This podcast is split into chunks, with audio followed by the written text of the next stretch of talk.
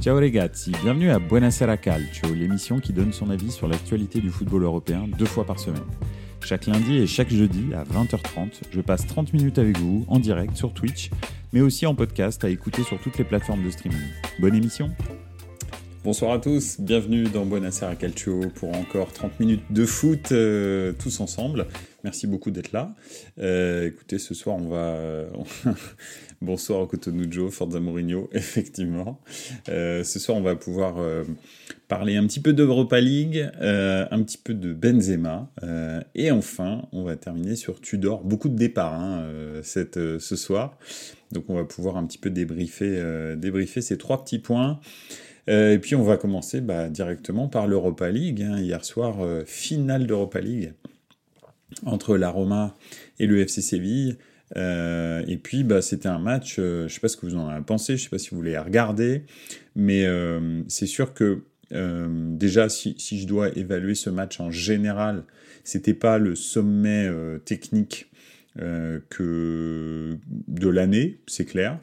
En revanche, en termes d'intensité, en termes de, tactique aussi, hein, parce que c'était euh, ces deux, équipes qui, euh, qui, se sont, euh, qui se sont répondues coup pour coup au niveau tactique, c'était un super match et effectivement une intensité assez folle dans les contacts, dans les duels, dans la, capacité, pas la capacité, mais la volonté des, joueurs à, gagner, à s'imposer, à mettre la pression à l'autre la première mi-temps était, euh, était assez incroyable de part et d'autre. Alors même si la Roma a dominé cette première mi-temps, euh, le FC Séville en fin de première mi-temps a vraiment très très bien réagi. Et c'est vrai qu'il fallait, euh, il fallait être réveillé hein, quand vous étiez sur le terrain parce que la pression était très très très rapide sur vous. Donc c'est clair que si vous, vous essayiez pendant 45 minutes de jouer en plus de deux touches de balle, c'était pas possible, vous perdiez la balle. Euh, c'était, euh, il fallait, il fallait savoir ce que vous alliez faire avant de, avant de, de, recevoir la balle parce que sinon c'était, c'était pas possible tout simplement. Donc, euh, donc voilà. Alors au Cotonou Séville avait plus le pied sur le ballon en deuxième période. Oui, c'est vrai. D'ailleurs, il y a eu des, des, remplacements qui ont fait en sorte que le match a évolué en deuxième période. Je pense d'ailleurs que si euh, je pense que c'est ça qui a fait en sorte que la Roma perde cette euh, cette euh, cette finale. Je pense que si la Roma avait réagi plus rapidement, si Mourinho avait réagi plus rapidement dans ses dans ses dans ses remplacements, il aurait certainement pu continuer à mettre la pression sur le FC Séville et pas les laisser développer leur jeu. Le problème, c'est qu'il y a eu beaucoup de joueurs qui, étaient, qui ont pris des cartons jaunes à la Roma ce qui fait qu'ils pouvaient plus mettre le pied comme en première mi-temps. Euh, et puis physiquement aussi, ils ont baissé parce que l'intensité qu'ils ont mis en première mi-temps était complètement dingue. Donc euh, effectivement, ça, ça, a, pénalisé euh, l'AS Roma en deuxième période et, Mourinho, je trouve, a pas réagi suffisamment vite. L'entrée de Viginaldoum a été un petit peu famélique et je pense qu'il fait rentrer Beauvais beaucoup trop tard. Euh, vraiment, il fait sortir euh, Matic euh, beaucoup trop tard, je pense. Beauvais, c'est vraiment, pour moi, en tous les cas, un très très bon joueur, jeune joueur, très très jeune. Mais même Mourinho, on dit le plus grand bien. Hein. Mais, mais c'est clair que c'est c'est un super joueur et qui amène énormément d'allant, de densité physique et tout. C'est pas José Bové, non. Nous dit au Joe, c'est Bové, tout court. son nom de famille. Après, son prénom, je me souviens plus, je crois que c'est Mattia, non? Un truc dans le genre. Mais, mais en tous les cas, voilà, c'est un très jeune joueur italien. c'est encore un, un attaquant qui, qui va faire. enfin, pardon, un milieu de terrain qui va densifier encore le milieu de l'équipe d'Italie. Euh, si je prends les choses un petit peu plus euh, avec un petit peu plus de recul, euh, c'est clair que Tonali, Barella, Bové, Fagioli, Mirietti de, la Juve, ça, c'est, ça augure d'un, fond de jeu, d'un milieu de terrain à la Juve,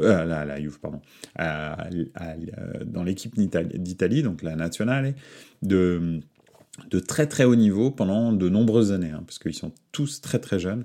Euh, Barella peut-être un petit peu moins, mais, euh, mais, mais tous les autres euh, très très jeunes. Et franchement, c'est, ça va changer de, de Verratti. Hein. J'ai rien contre eux, mais, mais c'est pas, pas non plus. voilà c'est pas, pas le summum. Hein. Donc voilà, beaucoup plus de dynamisme et de physicalité, de, de technicité aussi. Il leur faudra un attaquant de pointe, les Italiens, dit Tonujo. Oui, ça c'est clair. C'est clair, mais peut-être qu'ils l'ont trouvé avec Colombo. Hein. Colombo, euh, il a marqué le, penalty décisif là, à la 109e minute pour Lecce pour qu'il se, se qualifie. Euh, ils se maintiennent, pardon. Euh, Colombo, c'est un très bon attaquant du Milan, hein, qui appartient à Milan, qui a été formé au Milan. C'est un super bon attaquant, très très jeune, qui a fait une très bonne saison avec Lecce. Euh, c'est peut-être euh, peut-être l'attaquant du futur en, Italie. Alors même si très clairement, Colombo, c'est pas Erling Haaland. Hein. Mais au moins avoir un neuf qui tient la route, ça suffit en fait. Hein. Regardez la France qu'elle a fait avec Giroud. En fait. Giroud est un très bon neuf on ne peut pas considérer que c'est le top mondial non plus. Donc, euh, donc voilà, ça suffit quand vous avez une équipe cohérente autour, euh, voire même talentueuse. Avoir un neuf qui est un bon neuf suffit. Vous n'avez pas besoin d'avoir euh, Ronaldo. Donc voilà, un neuf, bien sûr. Euh, revenons à la finale d'Europa League. Euh, le FC Séville n'a pas été brillantissime, j'ai trouvé. Euh, moi, ce qui m'a vraiment déçu et donc il y a deux choses qui pour moi ont vraiment ont vraiment pénalisé la Roma. Je trouve que le début de match de la Roma est fantastique, vraiment. Ils ont mis tout ce qu'il fallait pour perturber le FC Séville, la pression, la verticalité, le dynamisme, etc., l'envie, bref, tout ce qu'il fallait, tous les ingrédients étaient là. Mais il y a deux choses qui ont pénalisé la Roma. C'est déjà d'une, trop de contestations, trop de cartons jaunes pour rien. Hein. Euh, a pris un carton jaune. Euh, euh, il y a énormément de gens. il y a deux milieux sur trois qui ont pris un carton jaune, dont Matic par exemple aussi. donc donc c'était très compliqué de, continuer à avoir, cette pression. D'ailleurs, c'est deux milieux sur quatre. Hein. C'était un 4-4-2. Enfin, même si c'est pas vraiment des milieux les quatre, mais donc, euh, donc c'est vrai que c'est euh, un peu, euh, c'était un petit peu compliqué pour pour, pour le, milieu de terrain de, de l'AS Roma. Et c'est vrai aussi que il, faut, il faut dire aussi que à partir de la 40e, quand vous commencez à balancer des ballons, ça veut dire que vous n'avez plus aucune ambition. Alors que vous avez montré euh, dans les 45 premières minutes, que vous, vous aviez la capacité de les mettre euh, en, difficulté, euh, en fait, à la 40e minute, ça s'arrête. Terminé, l'AS Roma décide de ne plus jouer.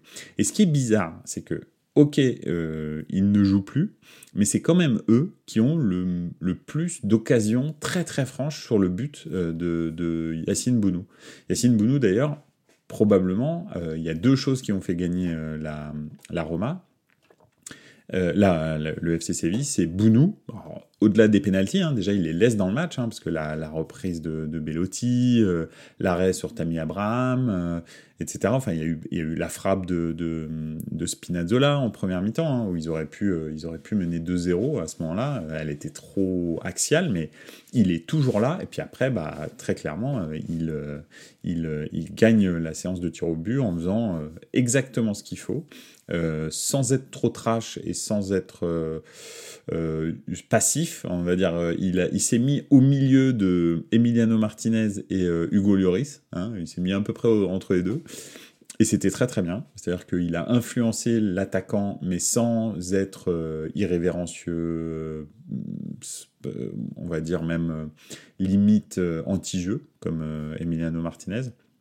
Donc effectivement, voilà, c'est c'était vraiment top. Euh, Yacine Bounou vraiment euh, a fait un match euh, incroyable. Et, c'est ça qui est bizarre, c'est que la Roma s'est complètement arrêtée de jouer, mais a eu énormément d'occasions, enfin énormément, non, en tous les cas le plus d'occasions, hein, donc de, toute la, de toute la, oui, alors excusez-moi, je fais une petite parenthèse parce que je parlais d'Emiliano Martinez et en l'occurrence, effectivement, c'est encore Montiel qui met le penalty de la victoire. Hein, donc il a mis le penalty de la victoire en Coupe du Monde contre la France et il met le penalty de la victoire euh, hier soir euh, pour euh, le FC Séville en finale. Donc effectivement, lui, c'est bien de le mettre cinquième tireur. Enfin là, en l'occurrence, je crois qu'il était quatrième, mais en tous les cas, vers la fin, c'est toujours bien. donc voilà. Euh, oui, donc je disais, je disais, c'est très compliqué, alors que la Roma avait la capacité de, de, vraiment euh, bousculer ce FC Séville s'il continuait à, à, amener de la, de la densité physique. C'est vrai qu'aussi les entrées de Zalewski, de, de Beauvais, tout ça. Je trouve que les changements de Mourinho ont été trop tardifs. Je pense que ça aurait pu changer les choses beaucoup plus tôt.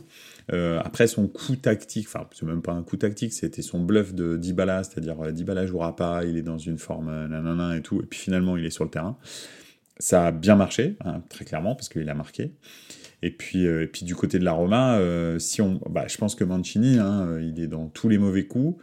il rate son penalty, il marque le CSC, il prend des cartons jaunes très rapidement, ce qui fait qu'il peut de moins en moins intervenir sur, euh, les, attaquants adverses.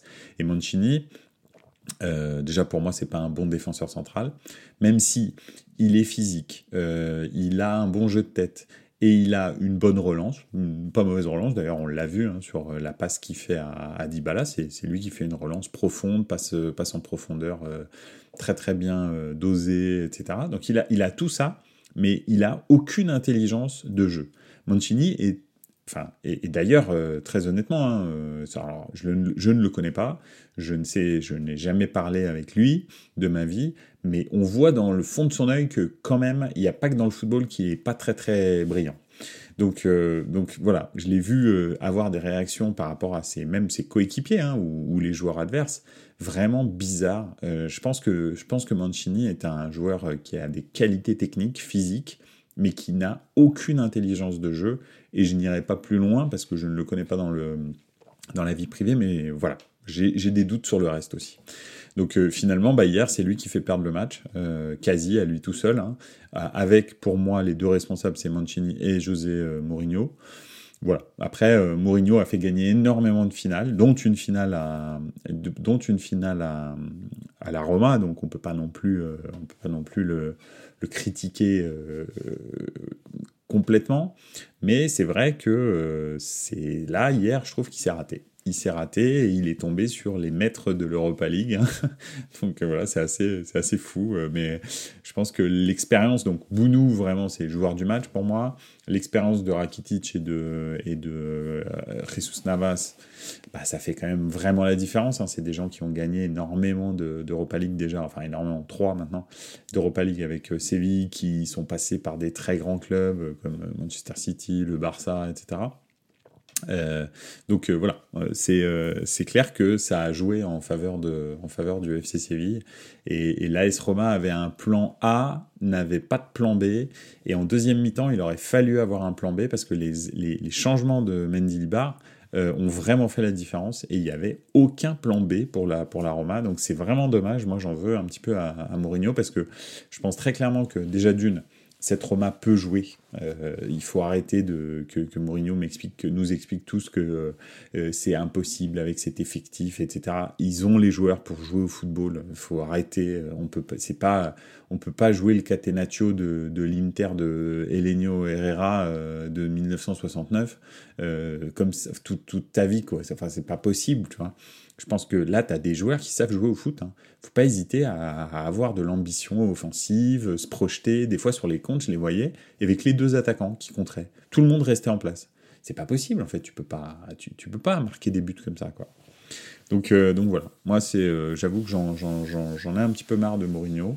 Euh, pour la Roma. J'espère que la Roma, je vais me projeter sur la saison prochaine, mais j'espère que la Roma, la saison prochaine, va, va, va, va recruter un très bon entraîneur. J'espère que Mourinho s'en ira. Et euh, pourquoi pas euh, Vincenzo Italiano de, de la Fiorentina, pourquoi pas, euh, euh, je sais pas, Thiago Motta du, du, du, FC Bologne. Ça pourrait être vraiment top. Donc, donc voilà. Euh, je vais faire un petit tour dans les commentaires. Euh, il leur fait Skamaka est un flop. Oui, alors parce qu'on parlait de l'attaquant de pointe de la nationale. Skamaka, c'est pas forcément un flop. D'ailleurs, peut-être il va revenir euh, en Italie cet été. On en parle beaucoup au Milan, en plus de Openda et de Arnautovic. si je devais choisir, ce serait pour moi Skamaka, enfin je veux dire pour le Milan, mais pour moi ce serait en premier Openda, en deuxième, Skamaka. En troisième, Arnautovic. Bon, on verra qui est-ce qu'ils vont ramener. Mais Skamaka, c'est un flop peut-être en Angleterre. il est parti un petit peu trop tôt, mais bon, il était obligé de signer un contrat comme ça. Euh, ils ont l'expérience de ce trophée, euh, le FC Séville, oui, c'est clair. Euh, et puis, le milieu de terrain de Sévillan était plus technique quand même. Oui, c'est vrai, ils étaient plus techniques, mais franchement, le FC Séville m'a pas impressionné. Euh, bon, déjà d'une parce que c'est le dixième de Liga et que très longtemps ils ont lutté pour la relégation. Mendilibar a remis un petit peu l'église au milieu du village en faisant des choses euh, cohérentes avec cette équipe. Mais franchement, elle n'est pas géniale cette équipe. Mais hier, on a vu une finale très engagée euh, dans, la volonté de gagner. mais au niveau technico-tactique, c'était pas terrible quand même. Euh, je veux dire, c'est pas, euh, c'était pas, c'était pas le, un sommet de, foot comme, euh, comme on a pu en voir en Ligue des Champions cette année, ou même, même le, le je trouve le FC Séville Manchester, non, quoique le, le FC Séville Manchester City, Manchester United, c'était des erreurs de United, donc c'était même pas très, très agréable à voir. Bref, c'est vrai qu'en en Europa League, on n'a pas vu de très grands matchs cette année. Mais en Ligue des Champions, on en a vu des très grands matchs. Euh, le, je sais pas, le Inter Barça par exemple, euh, en, en, poule, c'était fantastique. C'était un super match. Donc voilà, bah ça c'était pas du tout au niveau quoi. Donc euh, donc voilà. Mais bon, ils, avaient de la motivation. Écoutez, on verra bien la saison prochaine. A priori, la Roma, si elle bat la Spezia ce week-end, sera qualifiée en Europa League. le FC Séville sera en Ligue des Champions je ne sais pas ce que ça va donner parce que cette équipe en Ligue des Champions, ça va pas aller bien loin. Euh, maintenant, est-ce qu'ils pourront se, renforcer? Ça, on verra. On verra bien. Petite question, il faut se dire que beaucoup de personnes dans le staff étaient là pour les autres finales, ça fait beaucoup de diff. Oui, oui, tout à fait. Non, c'est clair. Bien sûr. Hein. Et puis, euh, alors, on parle des, cartons jaunes des joueurs sur le terrain de la Roma. Le nombre de cartons jaunes qu'il y a eu sur le banc pour la Roma, c'est incroyable. donc, euh, donc voilà. Bref. Enfin voilà, écoutez, une finale euh, d'Europa League, la première des trois pour les clubs italiens, eh ben ils l'ont perdu. Euh, donc, euh, donc voilà, espérons que pour la Fiorentina et pour, pour l'Inter, ça, ça se joue différemment. En tous les cas, c'est ce que moi j'aimerais, parce que vous savez que je supporte le foot italien de façon vraiment particulière. Maintenant, voilà, West Ham, ça va être très compliqué, et Manchester City, ça va être très compliqué. Là, maintenant, on a deux duels italo-anglo-anglais, comme euh, en finale de l'Euro, hein, si on regarde bien, euh, tout est logique. Donc, donc voilà, et je pensais que s'il y avait une finale qui était pas quasi sûre, mais qui était la plus simple à gagner, c'était celle contre le FC Séville. voilà, les deux autres vont être très compliqués à gagner, donc on verra bien. On verra bien ce que l'avenir nous réserve. Milieu de semaine prochaine, la finale de Conference League et samedi prochain, la, la, la, la Champions League. Donc euh, voilà, on a un super programme qui nous attend la semaine prochaine. On va pouvoir faire des émissions de dingo, ça va être euh, fantastique. Euh, donc, donc voilà. On va passer à Benz en Arabie, j'ai appelé ça comme ça, parce que effectivement Benzema, ça s'accélère pour l'Arabie Saoudite. Alors a priori, il vient de démentir, mais vous savez les démentis à la Benzema, euh, c'est-à-dire ça veut tout dire, ça veut rien dire. Il a une communication qui est euh, pour le moins ésotérique, euh, Benzema. On se demande exactement ce qu'il veut dire à chaque fois qu'il poste quelque chose. Donc là, il dit en gros que les médias ne reflètent pas la réalité, mais il ne dément pas non plus. Donc euh, c'est un peu, peut-être c'est sur le montant, euh, peut-être, bref, je ne sais pas. Euh, on verra, mais a priori, effectivement, je pense que ça, il est probable que Benzema s'en aille en Arabie Saoudite, rejoindre son ami Cristiano. Alors bien sûr, pas dans la même équipe. Juste, j'explique à ceux qui, qui, qui, comment dirais-je qui comprennent peut-être pas euh, la stratégie de, l'Arabie Saoudite. L'Arabie Saoudite veut faire euh, de son championnat une attraction euh, pour un petit peu faire du soft power comme le, Qatar, pour ouvrir le pays. Donc le pays, carrément, hein, là c'est Ben Salman hein, directement, qui a décidé de, de de financer la venue de très très grandes stars euh, sur la fin de leur carrière. Hein. Ils ont bien conscience qu'ils ne peuvent pas faire venir, euh, je sais pas, Erling Haaland euh, ou Kevin De Bruyne pour l'instant, c'est pas possible. Donc, ou je sais pas, même Fernandez, Bruno Fernandez, ou je sais pas, des, joueurs comme ça, ça va être complexe qui viennent, qui viennent en, Arabie Saoudite. En revanche, des très grandes stars sur la fin, comme Messi, effectivement, comme le dit Okotonojo dans les commentaires, comme euh, donc Ronaldo, comme Benzema. Effectivement, ça c'est possible et ils aimeraient en mettre un dans chaque équipe pour que leur championnat ait un petit peu de relief et qu'il y ait euh, ces espèces de, euh, de comment de, choc Messi-Ronaldo, Messi-Benzema, Benzema-Ronaldo, bref. Donc, donc voilà. Donc là, ils proposent 200 millions d'euros à Benzema par saison donc euh, ça veut dire, bah voilà, il peut, être, être, gagner 400 millions d'euros euh, en deux ans parce que c'est un contrat de deux ans qu'on lui propose. Euh, et puis alors là, Messi, je crois que c'est 600 millions d'euros par saison qu'il lui propose, donc 1 milliard d'euros en deux saisons. Voilà, et probablement, il est probable que Messi vienne aussi en Arabie Saoudite. Et ils ont en fait envoyé des offres, d'après ce que j'ai lu, écouté, entendu, ils ont envoyé des offres à à peu près toutes les stars un peu sur la fin euh, pour euh, leur proposer de, de venir dans euh, tel ou tel club. voilà, chaque star est un peu, un peu sélectionné en fonction de deux trois clubs et puis il peut choisir le club où il va. Donc on est très très loin de la DNCG, on est très très loin du fair play financier. Hein, là, là on est dans le dans, le je, ouais bref là je sais pas l'économie d'État planifiée appliquée au football. Donc c'est c'est un concept. Euh, ça s'est pas vu depuis les années, euh, depuis les années 80, euh, hein, je pense, avec, avec le bloc de l'Est communiste. Mais bon, donc, donc voilà, donc c'est un, peu, un peu ça qui se passe. on verra que c'est ahurissant le salaire, n'importe qui accepterait. Bah, ça dépend, ça dépend, je sais pas. Ça dépend ce que tu veux faire après. Messi et Ronaldo sont déjà milliardaires. Hein, donc oui, c'est bien de prendre un milliard de salaire en plus, mais bon, je pense que déjà quand tu as un milliard d'euros, t'as pas besoin forcément d'en avoir un autre, mais après c'est personnel, c'est voilà, euh, je sais pas, c'est faut voir. Tu veux bien terminer ton histoire ou tu veux la terminer comme ça, c'est toi, toi qui vois, euh, voilà. Tu peux aussi aller en, tu peux aussi aller en Argentine euh, jouer tes deux trois dernières saisons tranquillou, voilà. Tu peux aussi retourner au Barça. pour pour Benzema, tu peux aussi retourner à Lyon. voilà, tu peux faire autrement. Après Benzema c'est peut-être un peu différent parce que Benzema n'a jamais eu les salaires de Ronaldo et de Messi. Donc euh, il a, euh, lui, effectivement, euh, finalement, s'il prend deux fois 200 millions en deux ans, bon, c'est compliqué de les, refuser, quoi. Donc voilà, parce que je sais pas combien il a en banque, Benzema, mais il n'a pas toujours eu un salaire galactique au, au, Real, on en est loin. Donc, donc voilà. Et le Real n'est pas un club qui paye énormément ses joueurs. Il y a un ou deux ou trois joueurs maximum qui sont très très bien payés. Après, tout le reste, ça tourne autour de. C'est des salaires un peu euh, lambda, quoi, de, de clubs à peu près normaux 6 millions, 4 millions, 5 millions, des trucs comme ça, quoi, par saison. C'est pas, euh, pas Manchester City avec euh, tous leurs salaires au-dessus de 10, voire jusqu'au-dessus de 20. Donc, donc voilà. Bref. Euh, voilà, en tous les cas, c'est peut-être euh, pas la fin de l'histoire. Euh, Benzema probablement va signer en Arabie Saoudite. Messi peut-être va le suivre, enfin le suivre. En tous les cas, y aller aussi. en tous les cas, c'est quelque chose peut-être qu'hier ou avant-hier, il semblait impossible. Et puis, puis bah, c'est possible tout d'un coup avec des centaines de millions d'euros, tout est possible. Donc, donc voilà, effectivement, ça pique un peu. Euh, qu'est-ce que je voulais dire aussi? Euh, Je voulais aussi parler de Tudor et au revoir.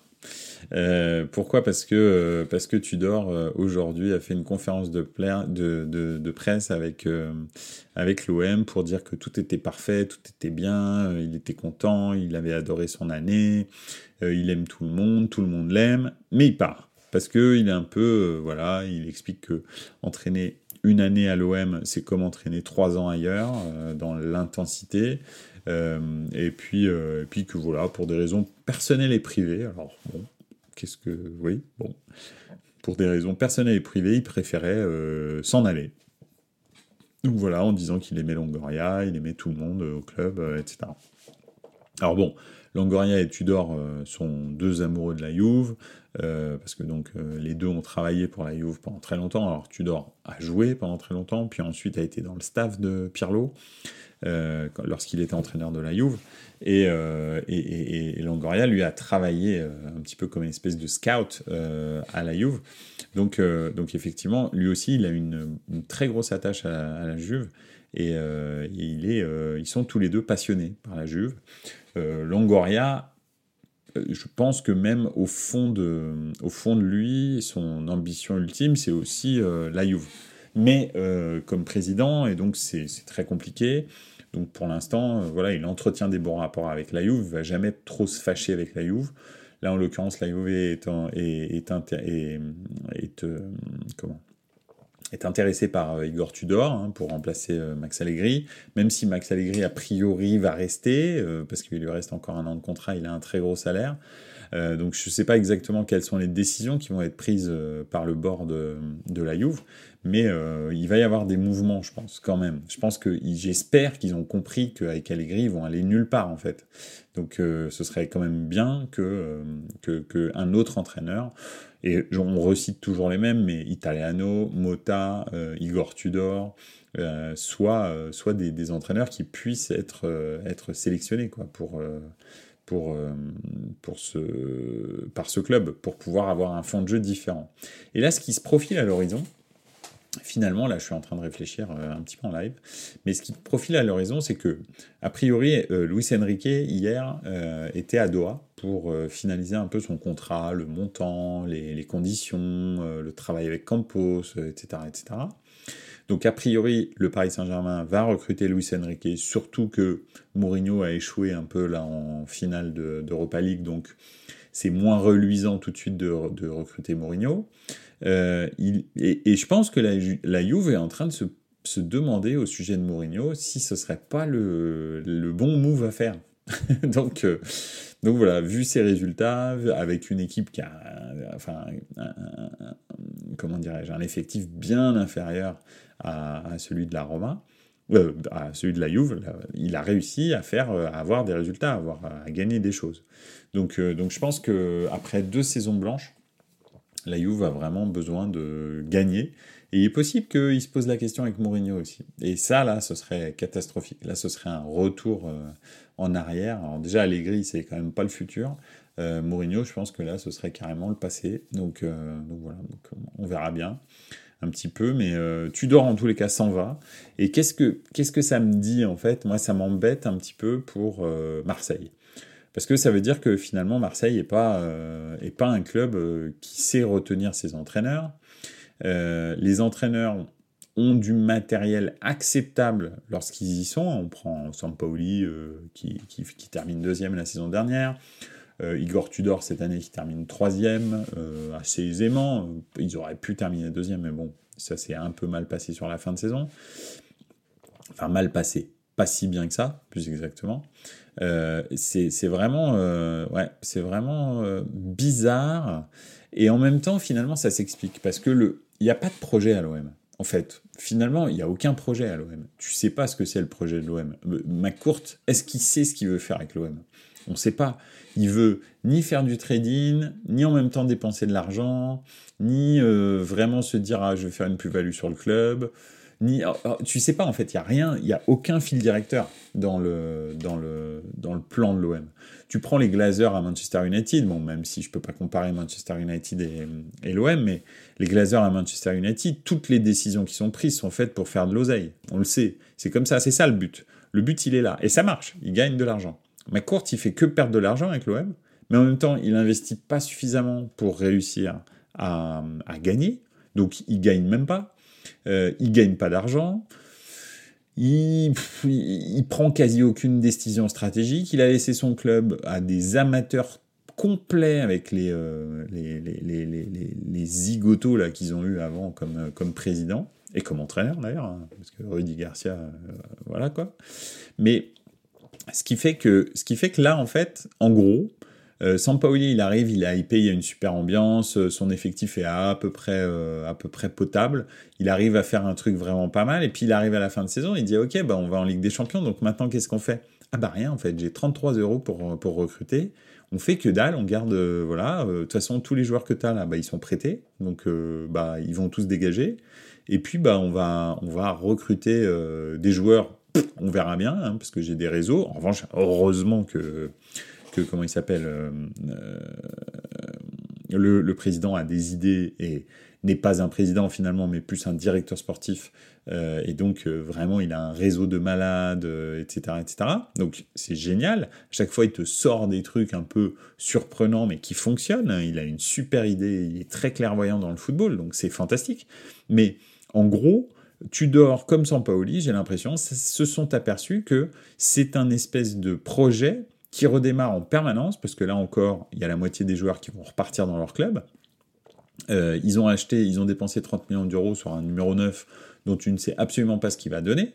Euh, d'ailleurs, c'est très bizarre qu'ils aient dépensé autant dans un numéro 9 qui est a priori, enfin, je sais pas, ça n'a pas l'air d'être le, le, vainqueur du concours Lépine hein, du football. Donc, je sais pas, on va voir.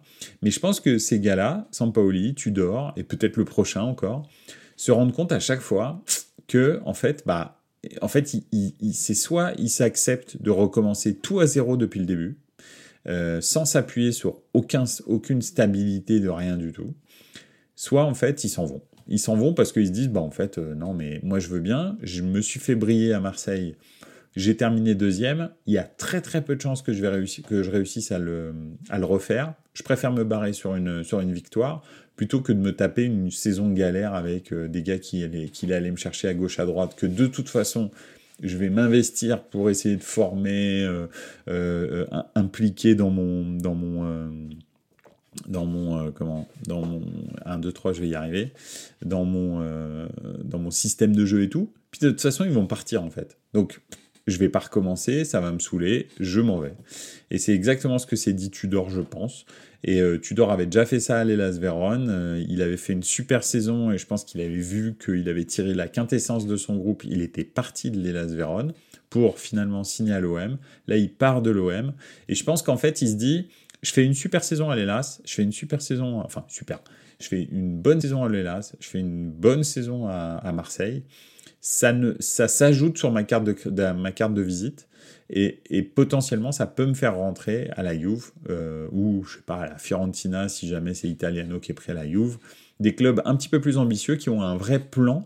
Euh, alors, c'est pas des plans de ouf, hein, euh, mais en tous les cas, la Juve, c'est quand même très ambitieux, même si ça ne met pas tout en place pour être ambitieux. La Fiorentina, en tous les cas, c'est ambitieux, ça a un plan. C'est pas la même dimension que la Juve, mais c'est quand même, euh, voilà, il y a des investissements, des joueurs qui sont intéressants, euh, etc. Donc euh, voilà, tu peux travailler dessus. Un investisseur qui a envie d'investir et qui, lui, veut construire un nouveau stade, etc. etc. donc au moins, tu as un plan.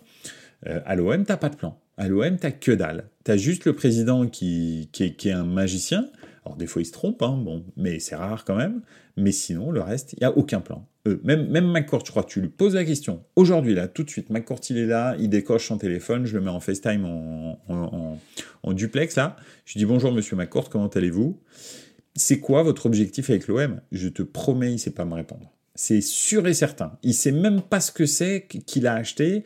Je suis persuadé qu'il se dit ah ok bon bah c'est un truc euh, je comprends pas. Euh, enfin il comprend que dalle à ce qu'il a fait.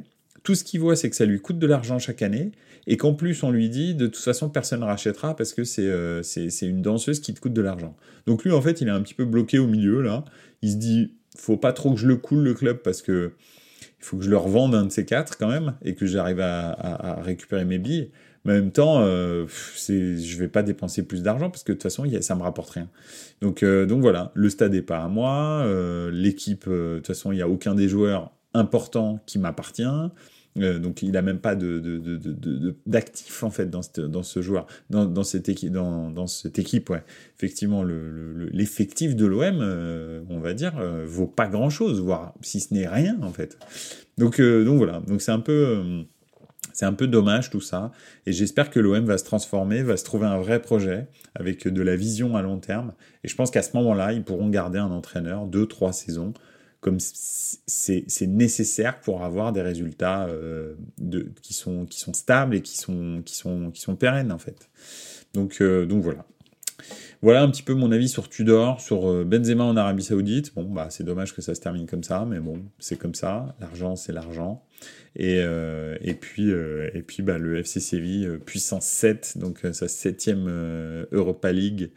et c'est dommage parce que l'AS Roma aurait bien pu, bien pu la gagner. Ils avaient largement la place de la gagner parce que c'est pas un FC Séville génial. Donc voilà, bah écoutez, je vous souhaite une excellente soirée. J'espère que ça vous a intéressé.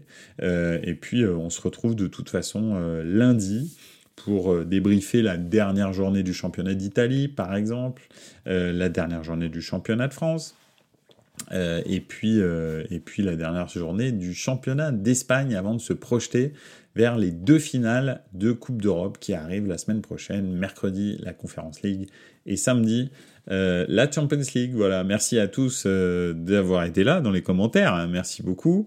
Bisous à tous. Et puis merci à tous ceux qui vont écouter ou revoir cette vidéo euh, en différé. Voilà, je vous souhaite tous une excellente soirée. Et n'oubliez pas, ciao les gars. Ciao, ciao.